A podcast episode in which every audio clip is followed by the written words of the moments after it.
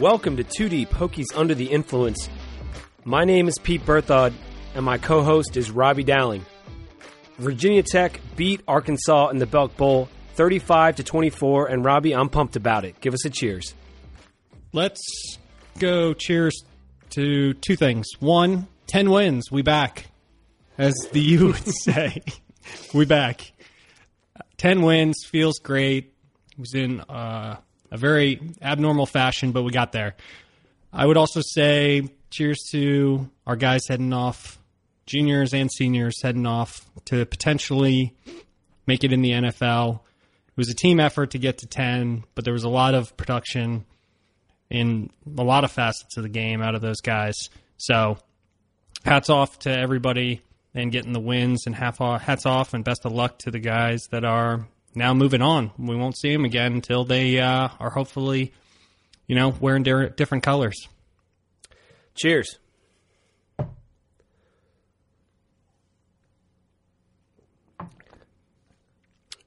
Yeah, man, I was pretty surprised about one of those declarations for the NFL, and we're going to come back to that a little bit later after we give the uh, Belk Bowl recap.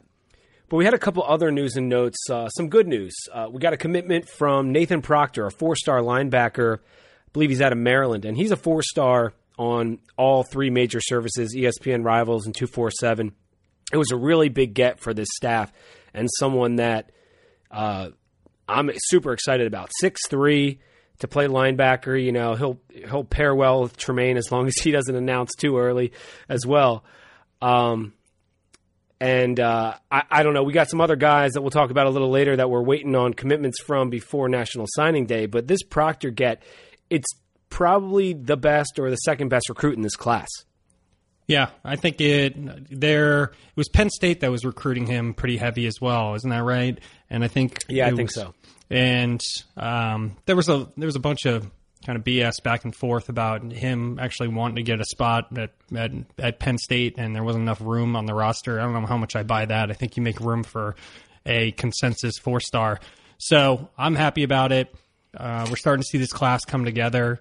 It looks like a really solid lineup on both sides of the ball, and let's just hope that everybody inks their paper when uh, the time comes. yeah, definitely. The other part of good news was Virginia Tech basketball got a huge win over number five Duke on Saturday, New Year's Eve. Uh, we entered the top 25 because of that. We're number 21 this week, and that game was just awesome from start to finish. I mean, we at the ha- at halftime, I think we had a 16 point lead, and Duke never got close. Now they were playing without Grayson Allen, which was a huge story going in, and it still was a story afterwards. Uh, even the guy on ESPN was asking Seth Allen about playing against Duke without Grayson Allen, which was just a bizarre question to be asking a team that just won on their home floor. But six guys in double figures for the Hokies. Bibbs led the way with 18. He was four or five from three. And I'm just so excited for this season. It looks like we may be able to get back to the tournament for the first time since the 07 season and it would be only the second time in 20 years we've been to the tournament. This this win was a huge step in the right direction. Yeah, never trailed in the game, I don't believe, and it never really looked close. I still I had sweaty palms. I watched the whole game. Towards the last even eight minutes when we were up, I, I felt like we were going to win. We were playing better, but I was just so nervous given Duke and all the talent that they have. But Team played their hearts out and huge for the resume. I mean, that's that's yeah. a big win for the resume. We didn't have that marquee win yet, obviously, because we're just getting into ACC play, but that's great to have on there as we're moving towards, and we'll have you know potentially another, a lot of other top 25s to to put on the resume, and hopefully get a few of those.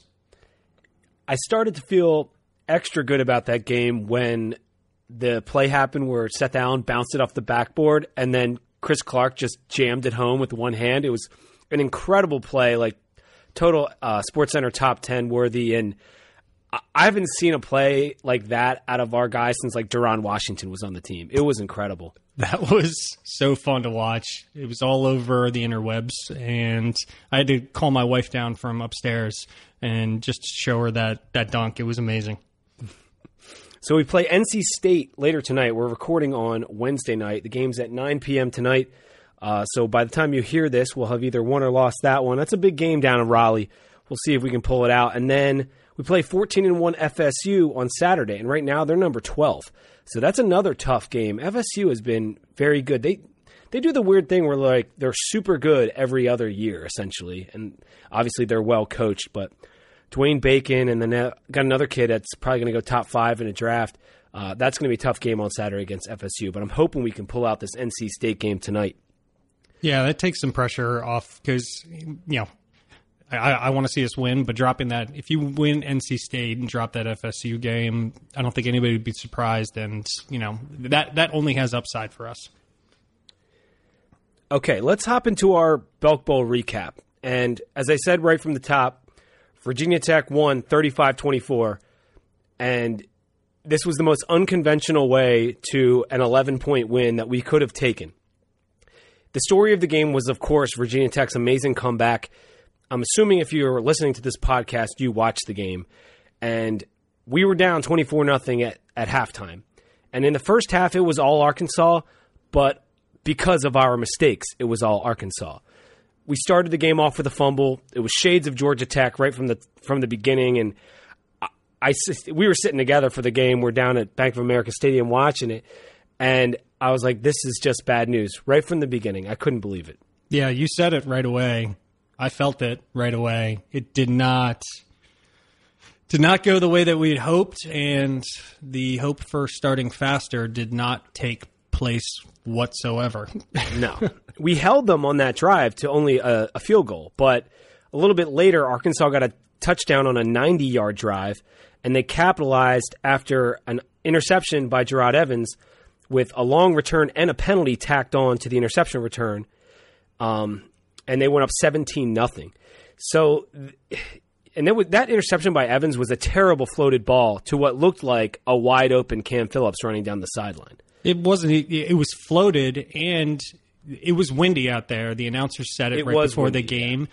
but guess you know it missed by almost. It looked like because the angle it was coming from the sideline. It looked like the pass was off by almost six yards. It was incredible how far off that pass was. It was ugly. Let's just put it. Yeah, and way. I think the wind was blowing towards Evans, which means he would have had to throw it extra badly for it to go even past Cam Phillips. But whatever, they were up seventeen nothing, and then I think with about ten minutes left, Keon Hatcher made a really nice catch in the corner of the end zone uh, to give Arkansas another TV, TD. It, initially, it wasn't ruled a touchdown, but they reviewed it and reversed it. And it was Keon Hatcher had a great night for Arkansas, and that catch was pretty amazing. Put them up 24 nothing. Now, I think that was, yeah, 10 minutes left in the first half when they scored that touchdown. And the defense at that point decided to finally step up, and Arkansas did not score a point for the last 40 minutes of the game from there on. We tried to get a field goal at the end of the half but Slye missed from 48 yards. And it just seemed like the Hokies' chances were kind of doomed at that point. Now, from the stands, me and you were both talking about this that it, it seemed worse being in the stadium than watching the second time. Now, I know that I've uh, you know I got the benefit of hindsight, but like it's not that Arkansas was playing that well in that first half. No, I don't think so. I think in particular, rewatching the game after having seen it in person, I think a lot of it fell on our secondary, and it it it didn't look good. Facyson got beat on a number of passes. The the secondary was just struggling. We were still getting some pressure, I think, on the line. So I wouldn't, and they weren't necessarily running the ball all that well in the first half either. So it, it really seemed like the story of that first half was finding a way to get our guys in the secondary comfortable, at least pumped up, because we looked flat and it, as flat as could be in in that first half, and it was it was pretty embarrassing being there for it. And we were sitting in the Arkansas section, which was a bunch of Hokies, but we had eight Arkansas fans in front of us, and it was pretty demoralizing. So I can't imagine how the guys on the field felt. We heard woo pig Suey many, many, many times in that first half. I never ever want to hear it again. Uh, so there was a point where we muffed a punt because everything was going wrong, and although it looked like Adonis recovered it, the the referees had to like consult the review, and there was a penalty on the play, and Fat Bielema was on the field arguing it, and we're down obviously like a ton at this point. I think it was twenty four nothing, and it's just about to end the half. And I turn to you, and I'm like, dude, let's just change seats. Like we're sitting in the Arkansas section. This sucks. Bank of America Stadium had the atmosphere of a morgue because we're getting our butts kicked, and it was about you know half full at best. So I, I asked you if you want to change seats, and you're like, yeah, let's let's walk down walk down the concourse because there's this like 10 minute referee conversation going on. So we're walking down, and then we get the ball back, and we're we're moving for that field goal. And I remember Slye like misses the field goal, or we did something bad, and you took your beer and you just threw it in the trash, and you were like, "Let's get the fuck out of here." it wasn't even like it was like a half full beer, which probably cost me twelve bucks or whatever the prices were down there. I was just I was so upset because it it it just felt like, and we went to the Notre Dame game, right? So it's uh, this is not the first time that we've seen this team not be able to get their feet underneath them in the first half, and I really thought with the ten wins on the line, you know, bowl game, seniors going out. Some people probably uh, that ended up declaring for the draft probably already knew that they were going to. They want to go out on a high note, and we we just looked shitty, and it, it was so frustrating.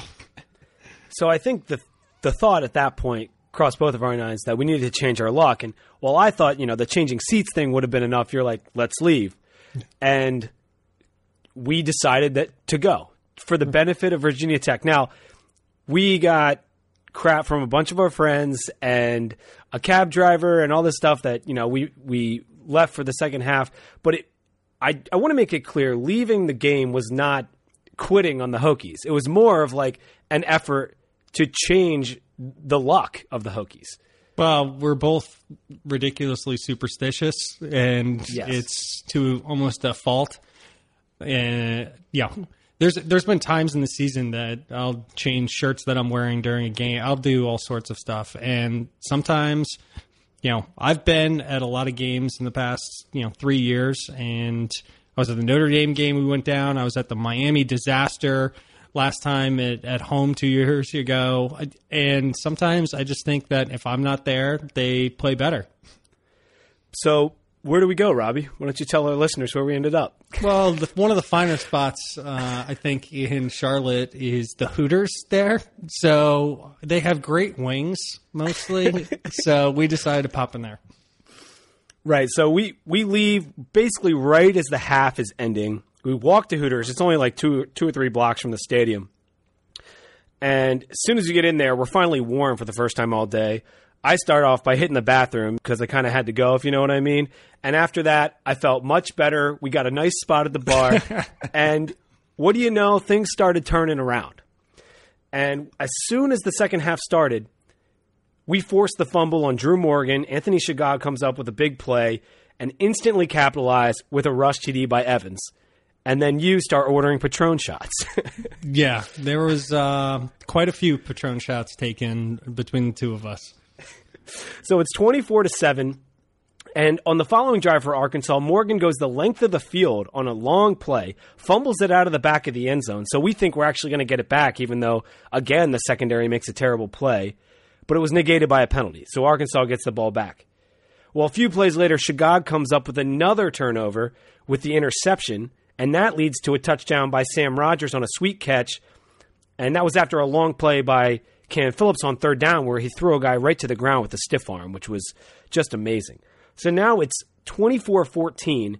We, we're basically just just ordering food and getting some shots together at Hooters, and we're right back in the game.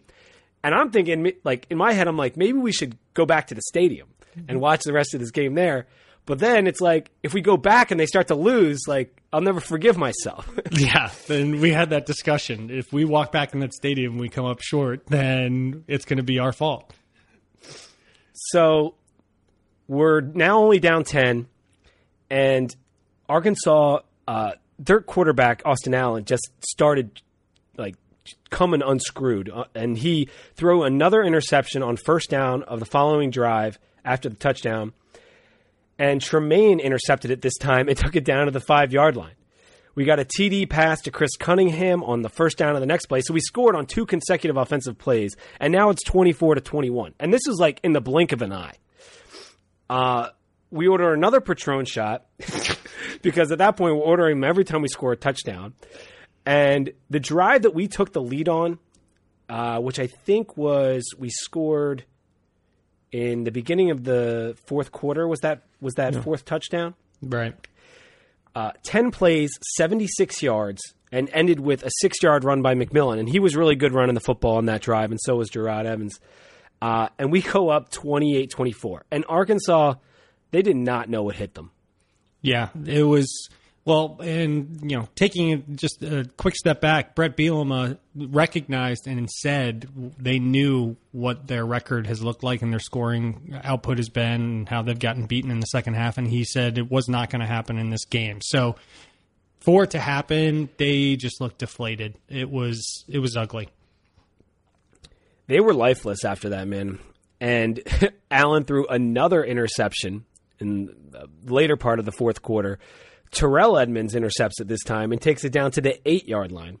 We punched it in two plays later. Jerod Evans run 35 24, and that ended up being the final score. We won by 11. we covered, covered which is good, which I think you had told some of your buddies to bet on the Hokies. I never tell them what to bet, and this time I felt like we were gonna. I I told them that we would be down by three in the first half, and that we would come back and cover.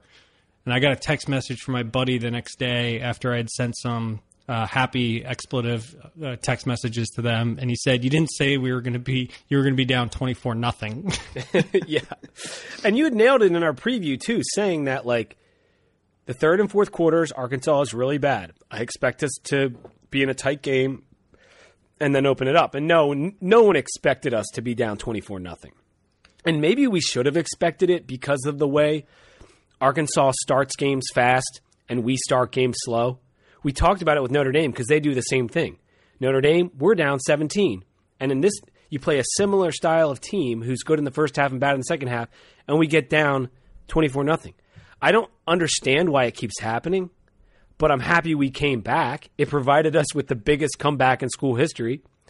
But it's just weird at this point. Like, I, I don't know what the makeup of this team or the coaching staff or whatever lets us you know not have it all at the very beginning of the game and we just need to take our time getting our you know adjustments going but you know we should really just celebrate because we got the 10th win i guess and it's it's a happy moment it's a, an incredible comeback and I'll one day tell my grandkids I, uh, you know, watched it from a Hooters three blocks from the stadium. I, yeah, I, shout out to Shegog. He had himself an incredible day. He was he was just a monster and a big part of the reason that we ended up winning that game. I thought, you know, overall the defensive line was just six sacks in the second half. They were just demolishing and getting so much pressure. You know, in terms of things that I, I took away, also that I'm I, I roll forward as kind of learning opportunities, if you want to call it anything else. The season's done Terrell Edmunds needs to get his tackling together. He is he he is really really struggling. He that could have well been a targeting call on him, and I want to see him improve that because it's happened a few times this season.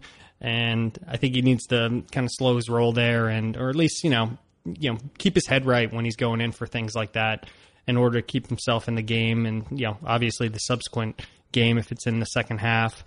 So it, it overall it was a it was a great day. It was an amazing comeback, extreme resilience. I don't know how I would be feeling coming out of that locker room and how Rogers and you know a lot of the people on the team that are leaders were able to get them pumped up and ready to go. And also a big hat tip to the just the entire defense because yeah. they they got the juice going on on the offense and the defense together by what they were doing. They were the ones that really put that jump start in what Virginia Tech ended up doing in the second half. You could see it. I agree, man, and and it did start with the defense. I told, I said that thing. They didn't score. Arkansas didn't score for the last forty minutes of the game, and there was a play where Mook Reynolds hit a guy in the backfield, uh, right around that point in the second quarter, and all of a sudden the defense like there was a fire lit under their butts, and we only gave up sixty six yards in the second half, and on Arkansas's last ten drives, none of them went over twenty yards. 10 their last 10 drives not one exceeded 20 yards. And that was from that you know that 10 minute mark in the second quarter on. Just an incredibly impressive performance by the defense late in that game 10 tackles for loss you mentioned the six sacks a forced fumble three interceptions it was awesome and i feel so happy for all of those guys and a guy like woody baron who's a senior and had ended the season with 18 and a half tackles for loss, top 20 in the country in that category, uh, tied with his teammate Tremaine Edmunds with the same amount. Just a, a great final performance from this defense, and I hope that we can fill all the holes next season, and we'll talk about that a little bit later. Well, and one one last thought is the way that it caps off the season is the jo- you know, jokingly a lot of people talk about the meeting that Justin Fuente and Bud Foster had when he first came in or, and got the you know accepted the coaching position. And he said you don't have to hold people to you know under 25 points or whatever the case may be. And this game is the epitome of of what that was, and he can feel confident that he has an offense now that can come back. So it, it really just shows those two and what the future could look like as as as that coaching staff continues to gel. Absolutely. I just had a few final stats on the game. We actually had more yards of offense in the first half when we scored zero points than we did in the second half when we scored 35 points. Does that make any sense to you? No. You tweeted that, or you uh, texted that to me earlier today, and I couldn't figure out how that would be possible. But again, it was all because of the defense, right? It was. we we scored touchdowns. Four four out of five of our touchdowns were scored off of turnovers. Every, like immediately off of turnovers, we scored 28 of those points, of those 35 points. So a, a lot of the credit for the offense came from the defense. And how poorly coached is this Arkansas team? I mean, you had the collapse of the team in general, and that's been happening all season in the second half. The Mo- Drew Morgan spitting in the face of Mook Reynolds that was outrageous. The, the Jeremy and his Sprinkle, apology sucked. By yeah. the way, yeah, the apology was not an apology at all. Jeremy Sprinkle shoplifting from Belk at the Belk Bowl before the game even started. I mean, Bielema is is not going to last, man. This guy doesn't know how to coach his team. Clearly, they're seven and six. They're in the toughest, one of the toughest divisions in college football. I'm not even going to say the toughest anymore, unless you just want to say it's tough because of Bama. Because the other teams are are slacking lately it's just they're they're awfully coached, and I'm so happy we beat them. They're a bunch of jerks, and you know we got the best of them, and it's great. Yeah, I agree. I didn't think I thought he would be. I thought he was going to get fired the next day. He's still there. I'm surprised he's still there, but I wouldn't be surprised if he is making an exit here shortly. Maybe they give him one more year, but it's not gonna it's not gonna happen next year. And like they're not gonna turn around all this all of a sudden. They have serious problems. They really do, man. Do you want to take a quick beer break before we move on to our uh, talking about our boys head to the NFL? Let's do it. All right, buddy. What are you having? So you inspired me with your uh, Christmas morning beer, and I decided to start seeking out some of these uh, these good Hardywood beers that they put out. So I'm not a huge Hardywood fan. I think they're a nice brewery. I've never been down there, so I haven't tasted kind of everything that they have. I haven't drank a ton of their beers, but they have during the Christmas season four really hard to get beers. One of them you had. Uh, subsequent to that, I got my hands on the Kentucky Christmas Morning, which is a Kentucky bourbon aged, uh, you know, Christmas uh, gingerbread stout, and then I just found at a store just their regular gingerbread stout. Um, GBS is what a lot of people call it when you're looking for it. and it's fantastic. It's an amazing stout. has has a kind of a, a good gingerbread flavor to it, but it's not overpowering. I would like to, you know, feel have it be a little bit heavier. It feels a little bit too. Um, I don't know. You know when like you get like a, a fruity beer and it's a little too fruity, and this is a little just a little bit too gingerbready, gingerbready. But overall, it's it's pretty delicious, and I like it a lot. We had some of that prior to the game when we were we were tailgating with uh, some of our other buddies from Richmond, and then uh, we briefly stopped off at the hotel room to grab, grab like gloves and hats and stuff. And the guy's like, "I got a gingerbread stout in the fridge. Let's bust it out." So he the big bottle and poured us all poured us all around. It was it was good uh, pregame right before we headed in. Um, I am having the Wood Chipper India Pale Ale from Fargo Brewing Company. We had a listener who's stationed up in Fargo send us in these beers. His name's uh, Peter Laclede. If I'm pronouncing that wrong, I apologize, Peter. But he's a Hokie in the Air Force, stationed up in North Dakota, but he still manages to uh, keep in touch with his buddies down in Virginia and, you know, watch the Hokies. And we appreciate you listening and appreciate you sending these beers over. This Wood Chipper IPA is it's delicious, man. It's a, it's a really good, evenly balanced IPA, 6.7%, which is the type of IPAs I kind of prefer, the, the ones that are in the 6 to 7 range. And I he actually sent me a couple different beers. And the other one's called the Iron Horse, and that's a pale ale, 5.0%. And uh, I actually like the Iron Horse a little bit even better than this wood chipper, but the can artwork from Fargo Brewing Company is really nice. And both of these beers are excellent. So thanks a lot, Peter, for sending these down. Yeah, hat tip for your service and to everybody. If there are people out there that listen, because obviously the cadets are a big part of Virginia Tech, and we have a pretty vast military history with the memorial. You can go up there, and and I always try and go there uh, every time I go to Virginia Tech for a game when I get back there, just because it kind of puts things in perspective. So hat tip to him and and what he's doing for the country. So we had three guys declare for the NFL draft early this week, Robbie. And for Virginia Tech, that's a lot. We don't normally have one guy do this in any given year. And this year we have three guys that could be here an extra year all leaving early. Bucky Hodges and Isaiah Ford, we both expected. Those guys have had really productive careers, and Bucky's size and speed just have NFL written all over him. And I, I definitely expected him to leave. Ford's production has been unmatched by any Hokie in previous history in, in terms of a, on a per season basis. And he's just such good hands and body control. You knew he was going to the NFL someday, and I think we were both kind of hoping beyond hope that he would stay until his senior year. But, yeah, I didn't know if it was. I know his his mom's really active, obviously on Twitter and everything else. So I didn't know if he was potentially going to stay just to get his degree. And in fact, he mentioned in his statement that he's going to come back and get his degree. I figured that was something important to him. I didn't know if he was going to take now and just kind of do it because some some guys never come back, right? They're like, yeah, I right. want to get my degree, and they never make it back. But obviously, I'm I'm super happy for him, and I I think he'll be a late two round, and I'm excited. The one that both threw us a little bit for a loop was Jerod Evans, our star quarterback, who broke just about every record this year, declaring early.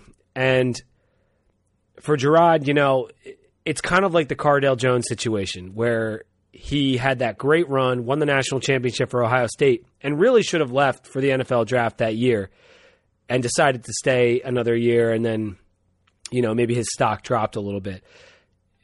Evans is striking while the iron is hot. He's had an incredible year from completion percentage to his running ability, prototypical size, it's hard to fault him for leaving. I just wish he was staying uh, selfishly. Yeah. I have I have a there's so many thoughts out there and so much there's so much commentary that I don't think we need to rehash all of it because everybody once that announcement came out whether you like going online and looking at you know message board posts or Twitter or whatever the case is, I think everybody has an idea of a lot of things that went on there in the decision making, or could have gone on there. I should say that I should say that it's a better way to put it. My thought is there's there's no right or wrong answer here, right? There's only what's right for him. That and that's all that matters. And yes, as fans, we can be disappointed that we're not getting him back, but the fact is is that it's quite possible that everybody's argument and everybody seems to have an opinion is somewhat correct here, but none of it really matters. All that matters is it was the right time for him and he's going. And now it's done. It's over.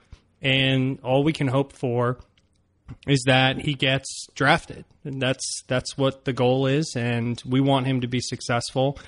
And the bantering back and forth while everybody's allowed to do it at some point just becomes a little nauseating because it's done. It's over and he's going, so let's support him like we do every other Hokie that tries to make it in the NFL. And the people saying that uh, he could improve his draft stock by coming back, he could. So could have Cardale Jones. So could have Matt Barkley, who would have gone maybe number one overall and then was drafted in the fourth round. It nothing is guaranteed by coming back. And while no, he's not on a lot of draft boards right now. In fact, I was trying to find him on somewhere today. I, I couldn't. That's likely more of a reflection of no one thinking he was going to leave. And so why would they even be watching his tape? Because he's going to, you know, he just got there. Like he's not going to leave. It, usually it's the guys that have been in the limelight for many years that are more, you know, evaluated. Brad Kaaya, Deshaun Watson. Uh, those are the guys that everyone is expecting to leave, even though they could have stayed too. And if you ask me, know, Evans might be a better draft prospect than Brad Kaaya, especially you know the, the Canes had a decent year, but Kaaya he's never been as good as he was in the beginning of his first year. So that's the thing about this class is if, if I'm Jerod, you don't know what's coming. And next year you're going to have Rosen from UCLA, you're going to have Lamar Jackson, you're going to have there could be way more better draft prospects next year that you don't know. Yeah, this Barrett, year you, Barrett just announced that he's staying, and I know he's not a highly touted quarterback, but he's staying. Right. My, I guess my point is that this is a wide open draft class for quarterbacks, and if he mm-hmm. sees an opportunity to maybe go as the third or fourth quarterback taken, then he's going to take it. Now he might still be sitting there in the seventh round after ten guys have gone, but he seems like the kind of guy to me that if he goes to the combine, which I assume that he will, but you know he just announced, so I, the invites haven't been sent yet. He could kill it at the combine. He he's the kind of guy who's going to run fast in his forty. He's very accurate. He's probably going to do great in the drills. And look how far up you can move as a quarterback. Carson Wentz was what like a a fourth round, third round pick when the season ended last year. A guy from a FCS team. He went second like that's how far up quarterbacks can move. All the evaluation will take place over the next four to five months. Yeah, I, I couldn't agree more. And it's it's everybody can have an opinion. I guess is my only point. And yeah, do I think that he could potentially? I, and I said it. I thought he could have been with one more year. Granted, all all this is connected, right? There there's locker room talk. There's all sorts of things. You think he didn't know Bucky and Ford were going? Give me a break. He knew those two were were going to the right. NFL. He knew he was losing two wide receivers. He knew that there was a lot of wide receiver talent here, but not much experienced talent that was going to be left.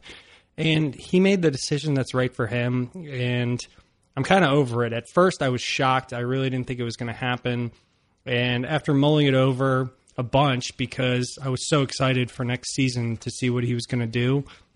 My thought is go do it. We're we're moving on. I want him to move up, do his thing, and I hope he has the greatest success at the next level. Yeah, I'm super disappointed he's not coming back. I want to make that clear. But I don't think there's anything wrong with him going whatsoever. They're two they're two separate things. Okay, so I guess we should talk about what this could mean for our offense next season. And uh, some of that will be about who emerges. A lot of it will be about who emerges at the quarterback spot, and potentially Fuente maybe dipping his toe in the JUCO transfer route yet again. But we're losing a lot. You look at the touchdowns scored and the passing yards and the rushing yards. It's it's a ton. It, it's we're going to take a step back on offense next year. I think that's without a doubt. I, I don't. I don't think you can just replace the most passing yards in school history. and if you can, then Fuente's more amazing than I ever thought. Yeah, or then Fuente is going to end up leaving us and going to an even bigger program. If he's able to do that, that is that that's that's wine out of water type thing. Given what he's losing on the offensive line, what he's losing in a quarterback, what he's losing in wide receiver talent, we're losing some key pieces, but I feel better about the defensive side of the ball. It's it's a lot that we have to make up for between now and the snap of the ball against WVU. I feel confident in guys like Henry Murphy and CJ Carroll and Divine Deablo to all step up and play bigger roles, but it's not going to be Ford and Bucky. The beauty of it is we do have Cam Phillips coming back. And Cam put out a really funny tweet about making a decision that same night. Uh, and uh, it came down to a fast food decision when it was all said and done, but it was really funny. And you know, realize that Cam Phillips was 17 yards shy of a thousand this year. He was a monster.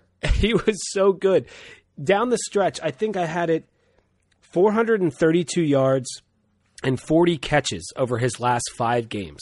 That's eight catches per game and 86 yards a game over his last five games, three touchdowns.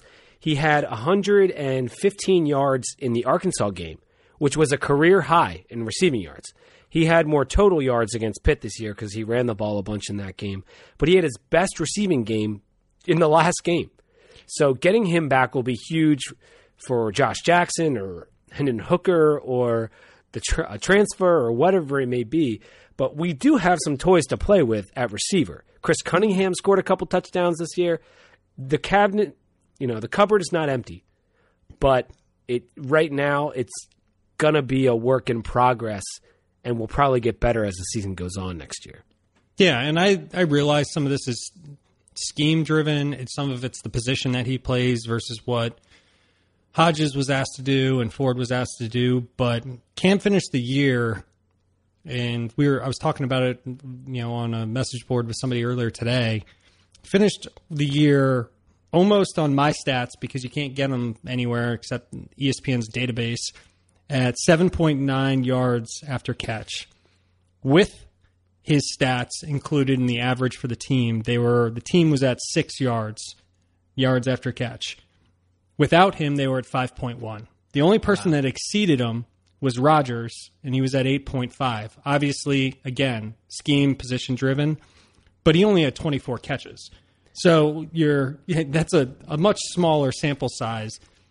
Getting him back is huge. You have Phillips, Carroll, Murphy, Deablo, Pimpleton. People are really excited about Kumah, Drake, Patterson, Bradshaw this this may well be our rebuilding year, and just like you mentioned, who's who's going to be underneath center is going to be a long off-season discussion.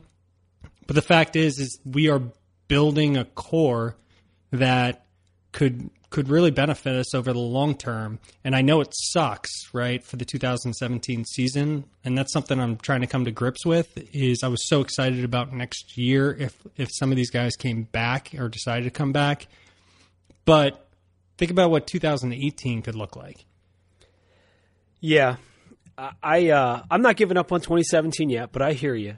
I'm I not giving think, up on yeah, 2017 yeah. either. But my we're point both, is going up. Yeah. yeah. Uh, my point I, is the up upside, which is what we're all looking for uh, right. beyond the 10 wins.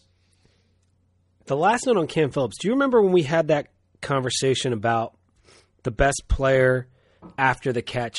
It was it was after the Miami game when we watched Sam Rogers make a couple plays where he shifted past some people after catching the ball, and we are like, who's the best with the ball in their hands after the catch? And we both agreed it's it's probably Rogers. But Cam has gotten so much better at it. it has been unreal over the last half of the season. Um, in the Notre Dame game, in this game, I mean, he was throwing stiff arms in the Arkansas game that were just unbelievable. His cutting ability has gotten so much better. With another year off season of seasoning, it's going to be really interesting to see what he can do. I just hope that we have a quarterback that can get him the ball because maybe Cam could go over a thousand next year. So that that would be sweet. Well, and I think the, the thing I noticed, and early on this season, I tweeted at French and I said, I didn't even, I just tweeted and he responded, I think, which was Isaiah Ford has the best body control of any wide receiver I've seen in a while for Virginia Tech. In the air, able to shift, get the defender off you a little bit without getting a push off foul or anything like that. The di- the difference is is Cam I think is the best at knowing where everybody is on the field. And what I mean by that is there are plays and we saw it with I forget what game it was where he broke a couple guys ankles, but when he's turned around to catch a ball from the QB and he's got 3 yards of space or 2 yards of space behind him, he knows where the defensive back is and he turns and cuts the right way to Yeah. juke somebody out and get extra yardage. And that's a different talent than body control. That's a sense of what the field looks like and feeling out the pressure that you have around you. And I think he's going to be really talented. I had him as my breakout player this year, and I'm really happy for everything he did. I'm excited that that paid off. As much luck came into that as anything else, but he had an outstanding year. There's a few random things I wanted to talk about before we take another beer break, and one of them was the ACC's bowl record, which was eight and three, and we have one more game because Clemson's in the national championship. The only three losses were Pitt, North Carolina, and Louisville. And Louisville, God, did they fade at the second part of this season? They didn't even look like the same team in that LSU game. We knew. Uh, I thought it wouldn't go that well for for Louisville, and it went even worse than I thought it would go. They looked bad in the bowl game, but eight and three overall for the ACC, the best bowl record of any conference. A, a couple head to head wins over SEC teams outside of that LSU game, and if Clemson wins the national championship and beats Bama, all of a sudden the ACC's starting to look like the best conference, and I think it's because of the upgrade we've made in coaches over the last couple years. Uh, yeah, I think the consensus right now, leading into what's going to happen in this, you know, Clemson gets blown out and then everything just changes, but I don't think that's going to happen. The the consensus among most media that cover the sport every day, living and breathing, is that the ACC was the best conference this year. We went three and one against the SEC in head to head. We also beat them during regular season. Uh, it's a lot of things align for the ACC. And How about uh, Michigan and Ohio State taking it on the chin to two ACC teams? That's right, and, and that and that just you know further furthers the point. The the the thing that frightens me about 2000 moving forward because I love where we're at right now is a lot of that was driven by what happened on the coastal side of things. And there's a lot of quarterbacks that are about to walk out the door on the coastal. So I was going home on listening to Sirius XM today, and they were talking about the ACC, best conference, et cetera, and SEC calling in and you know getting all pissed off, and everybody's arguing about it. But looking forward, the the big boost was Louisville, obviously during the beginning of the year, and then the coastal because everybody knew Florida State and Clemson were going to be good this year. The coastal is what really buoyed things, and we got a lot of quarterbacks in Kaaya, Trubisky, Evans. A lot of people are walking out the door. True. Maybe Trubisky will stick around. Probably not. But I would say because of the coaching upgrades, because of the recruiting improvement, it will stay strong. I, this was kind of a crazy good year for quarterbacks in the ACC. And that's probably part of the bowl record for sure. And the SEC quarterbacks on the flip side, we're, since we're talking about that matchup, they there's just not that many good quarterbacks in the SEC, and there really haven't been year in and year out. Occasionally, Georgia will have one. Occasionally, Bama will have a very good quarterback, but really, it, it they are not known for having good quarterback play, and the ACC consistently gets better quarterbacks, or at least puts them in the draft. So hopefully that will continue. And it's not just going to because these guys are leaving this very talented group over the next couple years that uh, will take a step back. I think the ACC is going to start to really emerge as uh, as right there with the Big Ten and the SEC as the best conferences. I agree.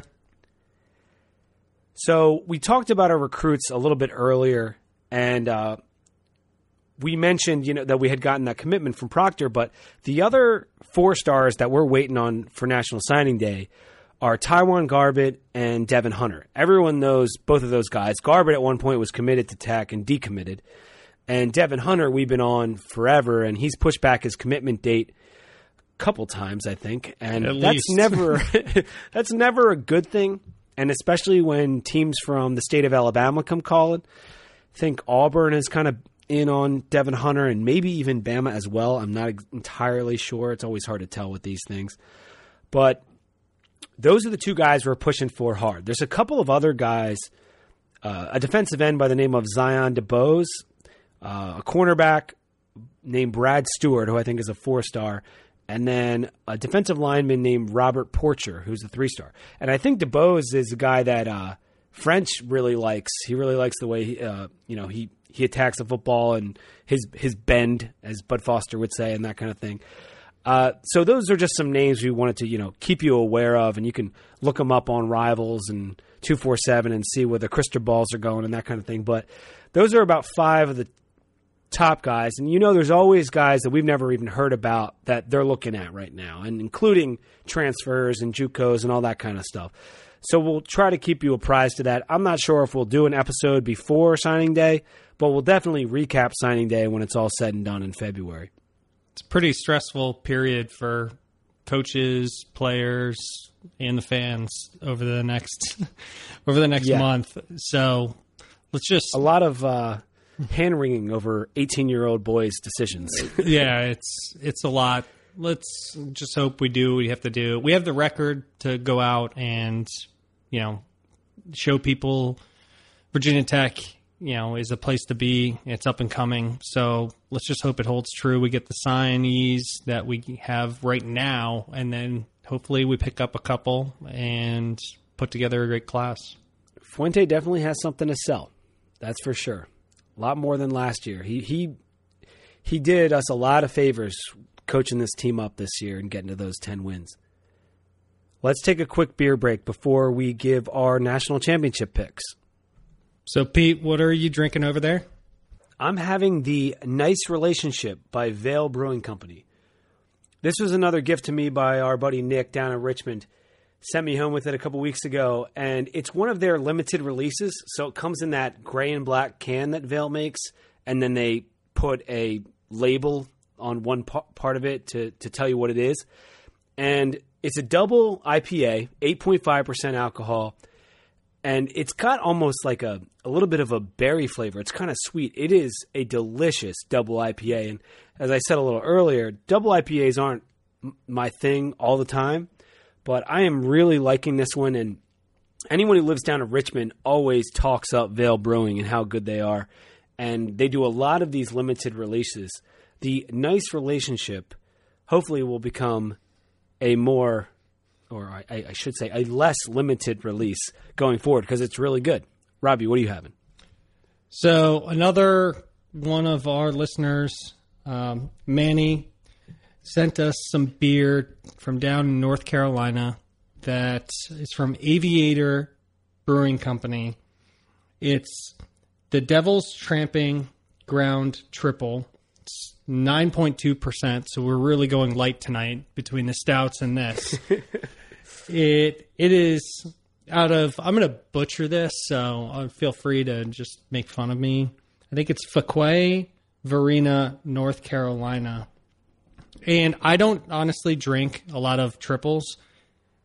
And this is delicious though. It tastes really there's a little bit of a, a hop flavor to it on kind of the back end. It's kind of got like a normal triple, uh, almost a soft kind of opening to the beer. I actually really like it. And I, Aviator Brewing Company, I haven't had them before. I think they're starting to distribute a little bit more into Virginia and some other areas because I've seen it at a couple places. I had their IPA that Manny was also kind enough to send up to us. I didn't really like it; wasn't good. I've also had about twelve thousand IPAs, so that's that's probably you know judging against harsh competition. but this triple is amazing. I actually really like it, and I'm going to buy it again if they have it at the stores near us because it's a lot lighter than stuff that I usually drink, but it does have kind of a little little hop taste to it. Yeah, I just looked up Fuquay Varina, North Carolina. It's about mm, I don't know three dozen miles south of Raleigh, so it's it's between Raleigh and Fayetteville. And uh, we've had a couple listeners mention Aviator Brewing to us, so I'm glad that we finally got to try some of their beers. I have one more that I'll try on a podcast during our off season. It's an oatmeal. I think it's an oatmeal stout that he sent us as well. I've had the IPA. I didn't want to get on here and say I didn't like it, but in case you're looking for IPAs, I wouldn't go that direction, but I would go towards the triple, and hopefully the oatmeal is is is just as good as I'm expecting. So we're gonna talk about two different national championship games, and yes, you might think there's only one, but there is another national championship game happening this weekend. Our friends right up the road, JMU, are going up against Bo Pelini and the Youngstown State Penguins this weekend, uh, Saturday at noon, as a matter of fact, if you're interested in the FCS championship. And Robbie, who I believe attended JMU for a short period of time, Yeah, my freshman year. uh, we're we're gonna have to pick this game because they're playing in a national title game, and JMU has been on fire the last few weeks. They took down the five-time defending national champs, North Dakota State. Uh, we know our you know our former coach Bryan Stinespring is on that staff, and I like their chances against Bo Pelini and the Youngstown State Penguins, and I'm happy for Bo Pelini too, who I don't know if he got a raw deal in Nebraska. He he wasn't producing, but Nebraska's a tough place to coach with the lack of talent in that area of the country. And clearly, he's a good coach because he's got this team competing for a national title. It should be interesting, but I like the Dukes to win that one. Well, he, I mean, he, his production was really faux Pelini, which is the best Twitter account on the interweb. It still On- is. It's absolutely hilarious. But I'm going to go Dukes here. After that win, five time national championship, you knock off. They, JMU has, they're still trying to make their way up to becoming a group of five team. That's that's their long term goal. That's what their goal was when I went there. And it's not to make fun of them, but they're they're doing well. I mean, they got game day last year when they played the Richmond Spiders, which was the FCS game that um, every year they do the FCS game for game day, and that was the one that was picked. They have a they have a lot of talent there. I know people that played there. One of their tight ends is one of my good friends from back in the day. And I went there as a freshman. I transferred to Virginia Tech and spent my next three years there. I got to go JMU here. A bunch of my buddies are going to this game. They're flying down to Texas. They're excited about it. So I feel like it would be wrong for me to go the other direction. But I honestly think JMU is going to seal the deal on this season. They've been playing really well. They have, and also I should note that my girlfriend went to JMU, and and I, I have to pick them for for that reason alone. But I, I I'm picking them uh, picking them uh, based on what I've seen on the field as well. And now the national championship game of FBS, and that is Alabama versus Clemson. Alabama is number one, Clemson is number two, and Alabama is a six and a half point favorite. You know, I thought the spread might be a little bit closer based on the two performances we saw on New Year's Eve. But it's still six and a half to Bama, and they have been dominant this year. I've picked Bama all season. We've joked about it a million times. I'm about to joke about it as well. I I'm going Clemson, man. I'm going against what I've done all year, and I'm picking Clemson. And I, I said this, uh, I said this on a different podcast. I went on a podcast a couple weeks ago with guys talking about the playoff, and when Clemson plays at their best, they are so hard to beat. And we saw that in our game, how dominant they were against us when they were playing at their best. But then they have these quarters where they play terrible and it doesn't make any sense. And we were able to get back in the game. Against Ohio State, they never didn't play their best. They killed them. They didn't allow a point. It was unbelievable. And if they have that same focus with these young players that have now played a complete season and are no longer inexperienced, they can beat Bama. Bama does not have an elite quarterback. Wow, you just really screwed everything up. I was really hoping every game you've picked Bama, I've I picked have. against Bama every game, and I've lost every single one. And you've won every single time because you've picked Bama every time. I think they're, they're they have to be the they have to have covered every spread this season. Maybe there's a couple that they didn't. Now you just threw a monkey wrench because I didn't know you were going to go that direction. Pick I- what you think is going to happen, not just because of me. I think watching defense, everybody talks about Alabama's defense and their scoring defense, and they are unbelievable. There's no other way to put it. Jonathan Allen's just probably going to be, he's going to be a wrecking ball in the NFL, wherever he goes.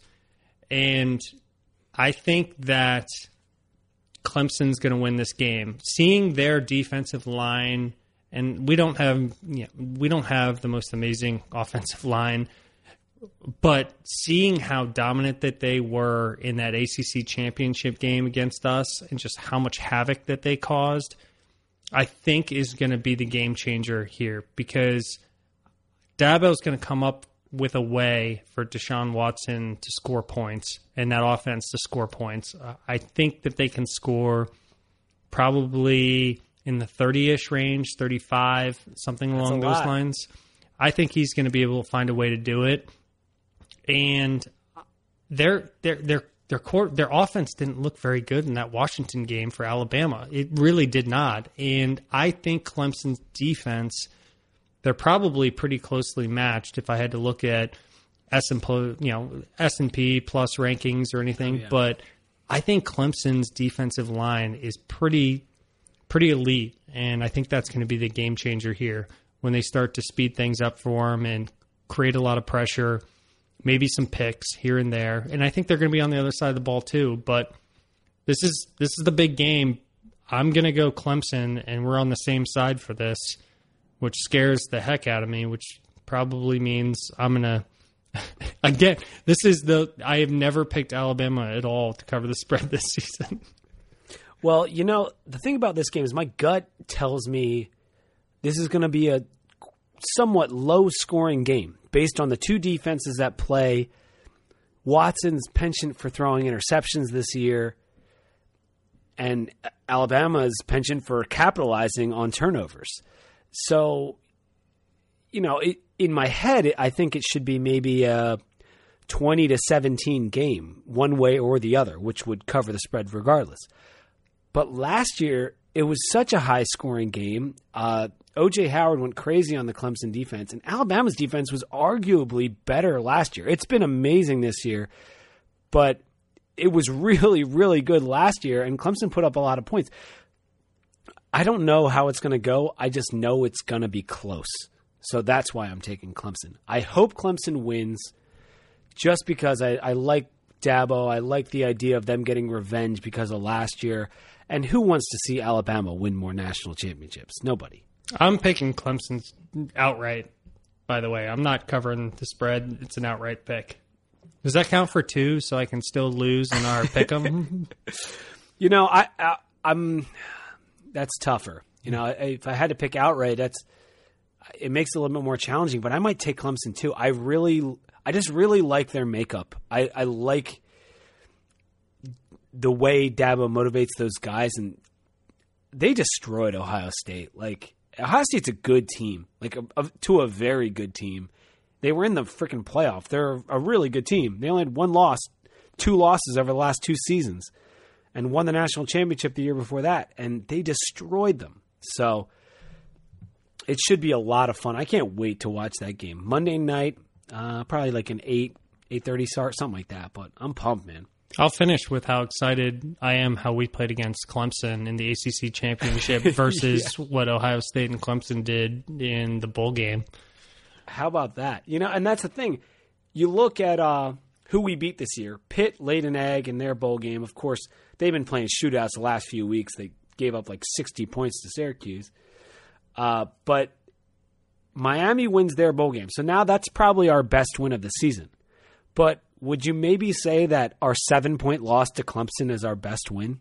It's the most recognizable and the one that everybody talks about. So Right. I, I think so. And seeing what their defensive line was doing to us and the fact that we still had a shot to tie the game right at the end is unbelievable. I mean, It is. They're, that's a huge hat tip to this team, their resiliency, and again, coming back in that game. It's incredible.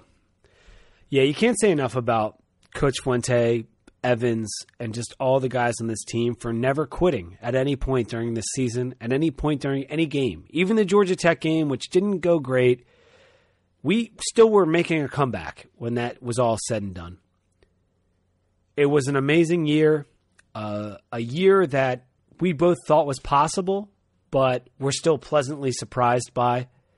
And we'll be coming back with some podcasts soon enough. Uh, like I said, early February, we'll have something for you, whether it's a signing day preview or recap. We'll uh, we'll put something out there soon enough. We never really take an off season, so thanks for listening. Uh, if you could follow us on Twitter, it's at 2deepvt. Make sure to check out all of our episodes on 2deepvt.com and subscribe. Download every podcast because the numbers always help us out. And um, until signing day, go Hokies.